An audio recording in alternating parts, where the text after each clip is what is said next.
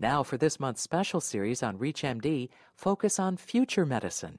We're looking ahead to pivotal breakthroughs and technologies that will transform healthcare in the coming years. Robotic appendages sensitive enough to maneuver around organs, and wheelchairs being directed by a patient's brain waves. These are former science fiction fantasies that are now realities.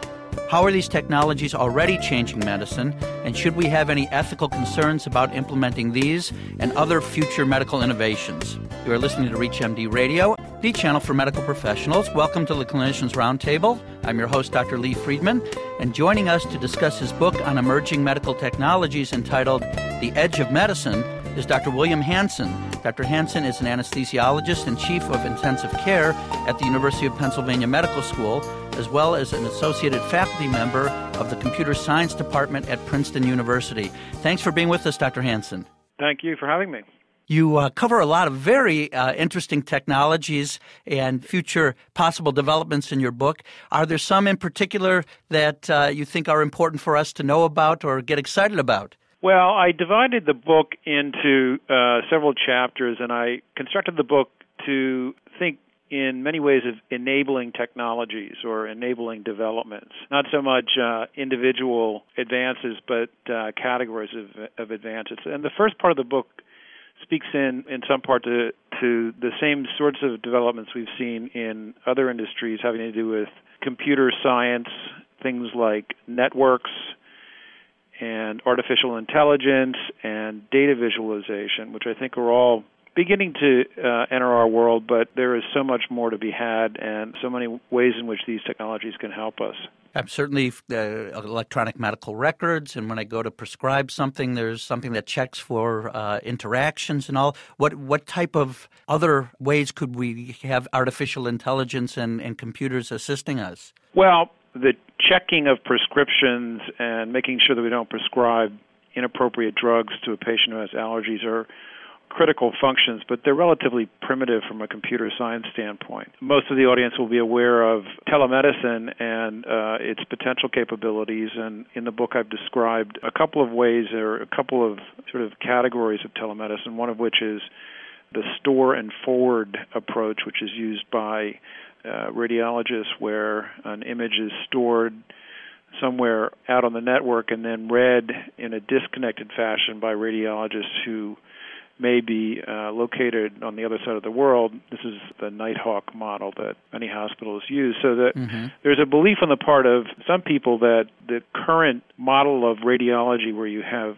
employed radiologists, may eventually give way to something where there's a group of radiologists who are uh, outsourced in large part. This could be good news or bad news for some of the audience.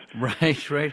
But you could get the world's uh, most authorities in, in particular areas to read a person's X-ray, regardless of where that uh, X-ray may be, that image may be. Where it is and when it is. I mean, it's very possible that you'll have one of the world's authorities at the other end of a link who. Um, can be called upon at, at need. And in fact, that's the way in which um, the Nighthawk model is described. That, that there was a need for a radiologist who happened to locate it on the other side of the world, and a light bulb went, went off in somebody's brain. Mm-hmm. So that's the store and forward model. And then there are real time models where the expert clinician is in a real time link with the patient or with another physician. And some of the things that fit this category are things like intensive care telemedicine, where there's an intensivist who's monitoring, in some cases, over 100 beds using smart software to guide him or her to patients who are at need at that point.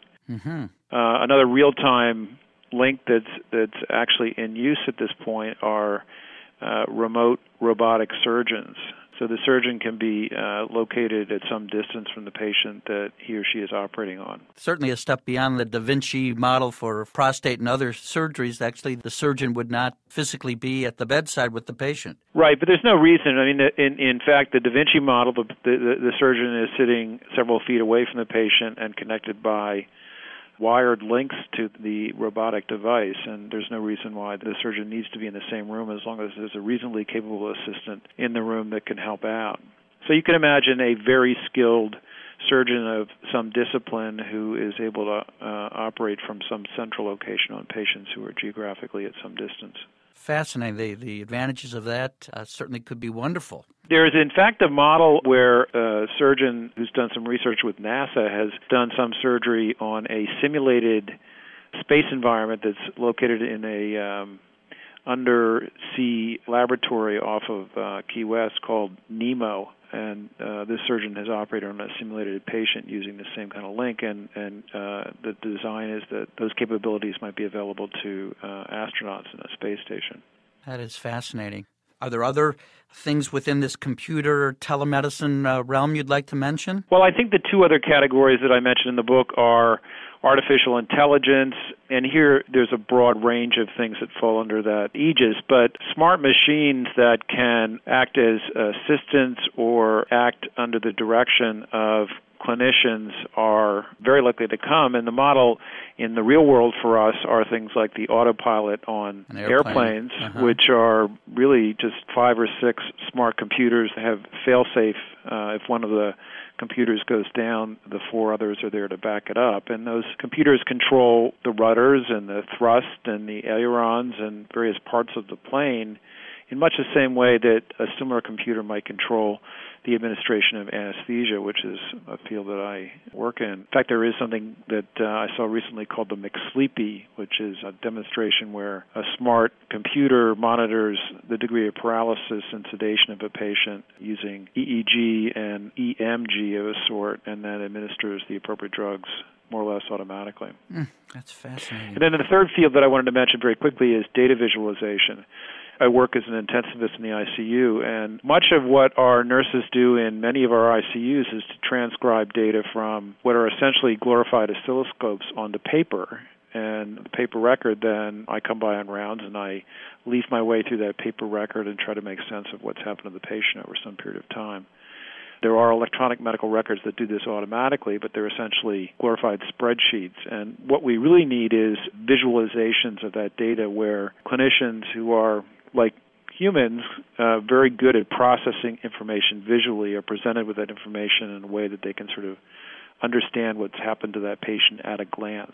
So, maps of the patient's blood pressure and laboratories and the like. And this would go beyond graphs, and uh, I'm trying to visualize what you're referring to that would give a visual picture of how the patient's doing. Well, you could imagine three dimensional maps that would take a number of different data streams and marry them into one field that the uh, clinician would then, you know, after a time become familiar with what that three-dimensional data represents.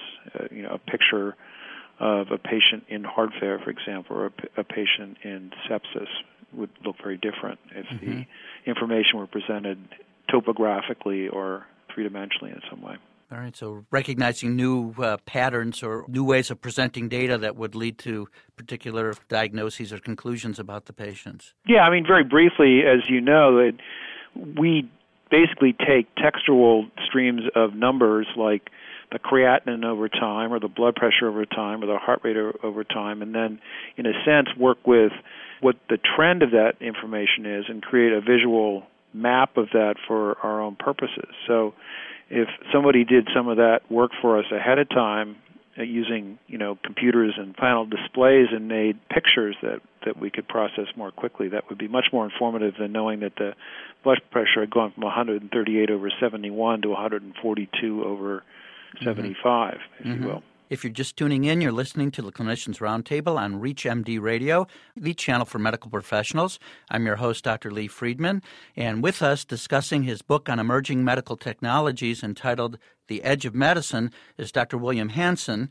Dr. Hanson is Chief of Intensive Care at the University of Pennsylvania Medical School. Dr. Hanson, do you see certain fields in medicine where this would be less applicable? Think certain primary care or, or psychiatry may need that person to person touch a little more? Well, yes and no. You mentioned two fields where there isn't an intuitive application of advanced technologies. But you know, primary care clinicians, just like intensive care clinicians, uh, have to deal with streams of data. So, any way in which we can help them with distilling a thick medical record into a concise presentation using some sort of computerized pre-processing would be of help to that primary care clinician you know, you think of psychology or psychiatry as being the practice where you have the clinician maybe sitting in a chair across from the couch where the patient is laying. But there are, in fact, many applications of telepsychology and telepsychiatry where, for example, clinicians are working with patients in prisons or patients in locations that are otherwise difficult to reach.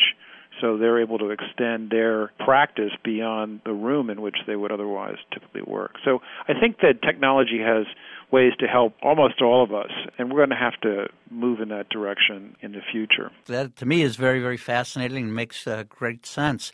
Now, as we look at some of these possible innovations, are there certain things that you are worried about, certain abuses, certain questions we should be asking? Well, in other parts of the book, I've talked, for example, about neural interfaces, where we have devices that already allow us to take brain waves and translate them into action. So, one of my colleagues here at Penn has ALS and has sort of a skull cap of electrodes that allow his allows him to uh, control the text on a computer screen, for example, and write where he's not able to talk because he's on a, on a ventilator. Mm-hmm. That's a fabulous advance. But you can imagine that other sort of neural interfaces, prosthetic eyes that allow us to see wavelengths that one might otherwise not be able to see, or prosthetic ears that allow us to hear wavelengths.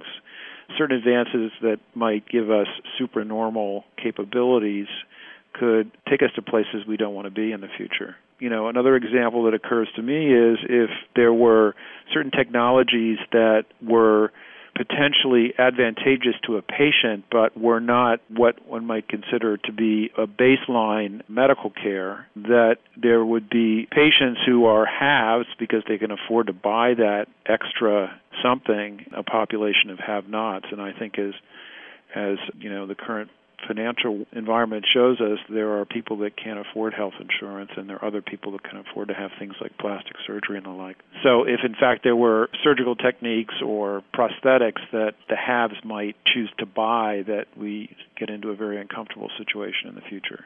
And to give you a very precise example of that, what if there were a very expensive life extending pharmaceutical that became available? Mm-hmm. That that to me is a very scary thought in regard to that, do you think it would be important to have some body, some committee, some organization to try to govern and, and organize some of these developments? Well, I think that um, you know we have some significant responsibility to think about these things, and by wishing that they weren't so and believing that that will keep them from happening, I think that's not the way things work in the real world whether a committee or some organization is going to effectively stop that, I have skepticism about that, having worked with both committees and organizations that work in that field. But we're going to be faced with these issues. Something like an FDA for uh, genetic research for advances uh, in computer technology. Uh, that might be helpful, you feel? Yeah, well, I think that some body that looks at the advances that are already available and thinks about the ethical implications, at the very least publishes them in the way that I've sort of tried to highlight these same sorts of things in the book is a good thing because there has to be some public comment and some public awareness of the of, of what's already upon us in some ways. In terms of costs, which you have brought up, is the development for some of these technologies largely coming from private funds, from pharmaceutical companies, or, or are there some governmental grants that are at work in developing these? Well, I think there's a broad mix. I mean, I think some of the companies that I've worked with that have new technologies are, are startups that have done very well. Some of the advances we'll see in genomics and probably in stem cells uh, are being funded by or will be funded by a mix of governmental and pharmaceutical agencies. Some of the advances we'll see will come from uh, what we don't think of as traditional medical industries like Google, Microsoft, and Intel, all of whom are entering the market with different medically oriented products. Well, I would very much like to thank our guest from the University of Pennsylvania Medical School, Dr. William Hanson. We've been speaking about his very exciting book called The Edge of Medicine. It is a book about emerging medical technologies, and Dr. Hanson has outlined some broad areas of advances as well as some of the specifics within those areas. And I think it's plain to see that there are some very exciting benefits in terms of improved health care that can be gained through these advances, and then some cautions we have to be aware of as we go forward that Dr. Hanson also outlined for us. Thank you very much for listening to the Clinicians Roundtable. This is on ReachMD Radio, the channel for medical professionals.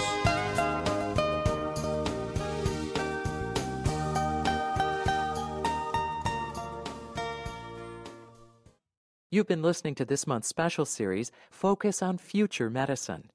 For a program guide and a complete list of shows, please visit us at ReachMD.com